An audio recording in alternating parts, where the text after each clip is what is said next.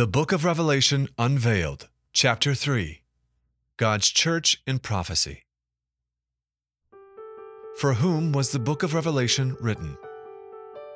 The first verse gives us the answer the revelation of Jesus Christ, which God gave him to show his servants what must soon take place. He made it known by sending his angel to his servant John. Revelation 1, verse 1, NIV. Revelation was written specifically for God's servants, the Church of God. So it should come as no surprise that the church itself is the primary topic of discussion in the first three chapters. Listen to What is the Church? an inset within this booklet. Jesus commissioned his church to be the light of the world. Matthew 5, verses 14 through 16. Here in Revelation, he symbolically introduces seven specific congregations of the church as seven lampstands Revelation 1, verses 12 and 20. This imagery reminds us of the lampstand or menorah with its seven branches in ancient Israel's tabernacle and later in its temple, Exodus 25, verse 37, Zechariah 4, verse 2. Now, however, God regards the church itself as his spiritual temple, Ephesians 2, verses 19 through 22. Since seven often represents completeness in Scripture, as earlier noted, these seven lampstands seem to portray a composite picture of the church, the light of the world. Paul explains that the church is one body, 1 Corinthians 12, verses 12 through 13, and Ephesians 4, verse 4. However, it has multiple congregations and members scattered out throughout the nations. Therefore, these seven specific assemblies of believers appear to effectively represent the totality of the church. It appears likely that the prophecies of the church in Revelation 2 and 3 have multiple meanings and applications. As one authority on the book of Revelation writes, there has been some debate concerning the theological significance of these seven churches. It is obvious, as there were many churches located in the area where these churches were found, that God divinely selected seven and seven only, and did not send messages to other churches that conceivably might have been more important. There were from 500 to 1,000 townships in the province of Asia in the first century. Some of them far larger than the cities of Thyatira and Philadelphia and undoubtedly a number of them had Christian churches. It is understandable that the number of churches should be limited to seven, as this is the number of completeness or universality in the Scripture. But there undoubtedly were other principles which determined this election. First of all, each church needed a particular message, and the spiritual state of each church corresponded precisely to the exhortation which was given. The selection of the churches was also governed by the fact that each church was in some way normative and illustrated conditions common in the local churches at that time, as well as throughout later history. Along with the messages to the churches were exhortations which are personal in character, constituting instruction and warning to the individual Christian. Each of the messages, as given to the churches, therefore, ends in a personal exhortation beginning with the phrase, He who hath an ear, let him hear. Many expositors believe that, in addition to the obvious implication of these messages, the seven churches represent the chronological development of church history viewed spiritually. They note that Ephesus seemed to be characteristic of the apostolic period in general, and that the progression of evil climaxing in Laodicea seems to indicate the final state of apostasy of the church. The order of the messages to the churches seem to be divinely selected to give prophetically the main movement of church history. John Walvoord, The Revelation of Jesus Christ, 1989, pages 51 through 52. The overall message is, of course, that Christ reveals the dominant strengths and weaknesses of the church, both in John's day and throughout the ages. He plainly tells each congregation, He who has an ear, let him hear what the Spirit says to the churches. Revelation 2, verse 7. He reveals what appears to be a sweeping picture of the future of his church. In the midst of the seven lampstands, representing his church until the end of this present age, he appears in all his glory as its head and high priest. Revelation 1, verse 13, Ephesians 4, verse 15, and Hebrews 8, verses 1 through 2. Responding to the church's intense persecution at the time, Christ assures his faithful servants that their suffering is not in vain. He too had suffered persecution and death, so he reminds them, I was dead, and see, I am alive forever and ever, and I have the keys of death and of Hades, the grave. Revelation 1, verse 18, New Revised Standard Version. Then he urges, Do not fear any of those things which you are about to suffer. Indeed, the devil is about to throw some of you into prison, that you may be tested, and you will have tribulation for ten days. But be faithful until death and I will give you the crown of life. Revelation 2, verse 10. At that moment in time, Christ's true followers were a persecuted and discouraged body. They longed for Jesus to return in power and glory to judge their adversaries and to establish the kingdom of God. They desperately needed encouragement and desired a better understanding of what the future held. They also needed to be put back on the right track spiritually. That was exactly what Christ did for them through this book. During this time of extreme adversity, directly instigated by Satan, Christ was revealing to John the framework of future events and reminding his faithful servants what he expects of them. Works and faithfulness evaluated. Each congregation exhibits its own set of characteristics. But within these seven assemblies are common virtues and problems that Christians in all generations should either emulate or avoid. These messages make it clear that some congregations and individual members of the church were developing serious spiritual deficiencies, some even allowing Satan to lead them away from their calling. Christ clearly distinguishes the spiritual works of those acceptable to him from the works of those flirting with the depths of Satan. Revelation 2, verse 24. He begins with the congregation in the city of Ephesus. I know your works, your labors, your patience. Verse 2. In the following verses, Jesus evaluates the works and faithfulness of each congregation. He compliments the members for their strengths. He also uses expressions like, Nonetheless, I have this against you, verses 4, 14, and 20. He tempers his praise with words of warning. He is particularly complimentary towards those who have persevered and have patience, and have labored in my name's sake and have not become weary. Verse 3.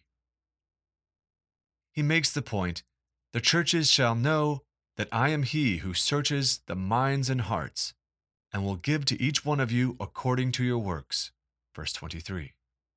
He appreciates those who cannot bear those who are evil, and have tested those who say they are apostles and are not, and have found them liars. Verse 2. Notice Christ's promises to the faithful. Verse 1 They will eat from the tree of life, which is in the midst of the paradise of God. 2. They will not be hurt by the second death. 3. They will receive a new name. 4. They will be given power over nations. 5. They will be clothed in white garments. 6. They will be pillars in the temple of my God. 7. They will sit with me on my throne, as I also overcame and sat down with my Father on his throne. Revelation 2, verse 7, 11, 17, 26, 3, verse 5, 12, and 21. These promises, along with the assurances in the remainder of Revelation, must have strengthened and encouraged those early Christians. Historian Will Durant writes The influence of the book of Revelation was immediate, enduring, and profound. Its prophecies of salvation for loyal believers and of punishment for their enemies became the sustenance of the persecuted church. Its theory of the millennium solaced those who mourned the long delay in the second coming of Christ. Its vivid images and brilliant phrases entered into both the popular and literary speech of Christendom. The Story of Civilization, Part 3 Caesar and Christ, 1972, page 594. The Church's Battle with Satan. But there was an ominous side to Christ's evaluation of his church. He refers to the active influence of Satan in drawing church members back into the idolatrous and sinful society from which they had just escaped. To the church of Pergamos, he says, I know where you dwell, where Satan's throne is. Revelation 2, verses 12 through 13. He also reveals that some in Thyatira had strayed into the depths of Satan. Verse 24. False teachers posed another problem. The congregation in Thyatira is censured for allowing that woman Jezebel, who calls herself a prophetess, to teach and seduce my servants to commit sexual immorality and to eat things sacrificed to idols. Verse 20. The congregation in Ephesus is also accosted by those who say they are apostles and are not, but are liars. The Smyrna congregation experiences problems from those who say they are Jews and are not, but are a synagogue of Satan. Verse 9.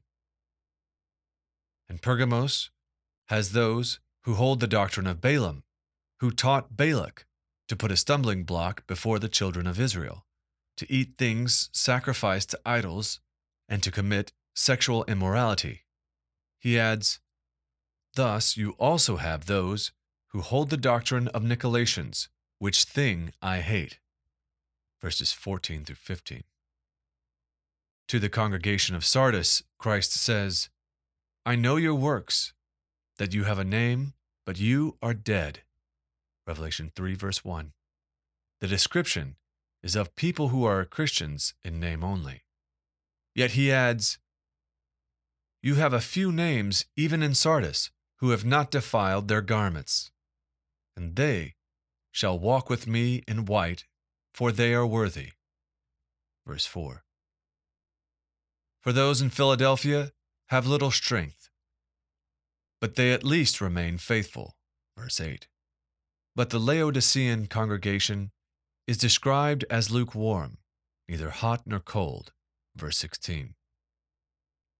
Christ tells Laodiceans, You say, I am rich, have become wealthy, and have need of nothing, and do not know that you are wretched, miserable, miserable, poor, blind, and naked. Verse 17.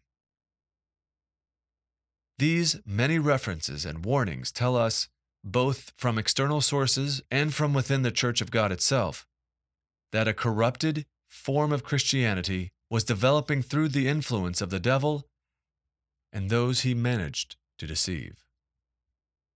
Peter had warned of this dangerous development some years earlier when he wrote, But there were also false prophets among the people of ancient Israel, even as there will be false teachers among you, who will secretly bring in destructive heresies, even denying the Lord who brought them, and bring on themselves swift destruction. and many will follow their destructive ways, because of whom the way of truth will be blasphemed. 2 Peter 2, verses 1 through 2. Satan masterminded and manipulated an apostate religion that began to masquerade as Christianity as far back as the days of the apostles. The messages to the seven congregations in Asia Minor also seem to imply that this counterfeit Christianity would be one of Satan's main instruments of deception across the centuries until the end of time. Warnings of a false Christianity. The idea of an apostate religion masquerading as Christianity may sound shocking. But Jesus himself told his disciples this would happen. When they ask him, And what will be the sign of your coming and of the end of the age? Matthew 24, verse 3. He stated that religious impostors will come in his name. Take heed that no man deceive you, he warned. For many shall come in my name, saying, I am Christ, and shall deceive many. Verses 5 through 7, King James Version. This prophecy of Jesus has been, and will be, fulfilled through religious leaders who come in the name of Christ claiming to be his spiritual representatives, but whose teachings in reality are contrary to his instructions and so lead people astray. What, according to Christ, would be the consequences of this deception? Then they will deliver you up to tribulation and kill you, and you will be hated by all nations for my name's sake. And then many will be offended, will betray one another, and will hate one another. Then many false prophets will rise up and deceive many. Verses 9 through 11. Christians, faithful to God's word, were prophesied to become a distinct minority, and at the time of the end, be intensely persecuted by a much larger and far more powerful false religion claiming to worship Christ. Throughout the book of Revelation, this false religion, posing as the true religion, is presented as wielding incredible influence at the time of the end. The almost unbelievable power that will be displayed by the great false prophet of Revelation will be one of the major signs that the end of the age is imminent. Jesus explained that at the time of the end, there will be great distress, unequaled from the beginning of the world until now, and never to be equaled again. At that time, if anyone says to you, Look, here is the Christ, or There he is, do not believe it. For false Christs and false prophets will appear and perform great signs and miracles to deceive even the elect if that were possible. Matthew 24, verses 21 through 24, NIV. Christ reveals to his servants that, even during the lifetime of John, Satan was already developing a corrupted version of Christianity. He was already recruiting a following within the church Jesus had founded. You can read the history of these two different forms of Christianity, one faithful to Christ and the other deceived by Satan, when you download or request your free copy of the booklet, The Church Jesus Built. The prophecies given by Christ and his apostles concerning the development of counterfeit Christianity came to pass just as they had predicted. This counterfeit, even now, dominates the world's religious scene, but to nowhere near the extent it will in coming years. Now let's examine why we should have confidence in the other prophecies contained in the book of Revelation.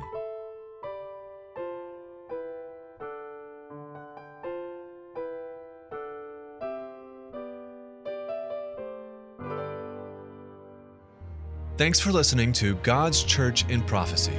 Chapter 3 of the booklet, The Book of Revelation Unveiled.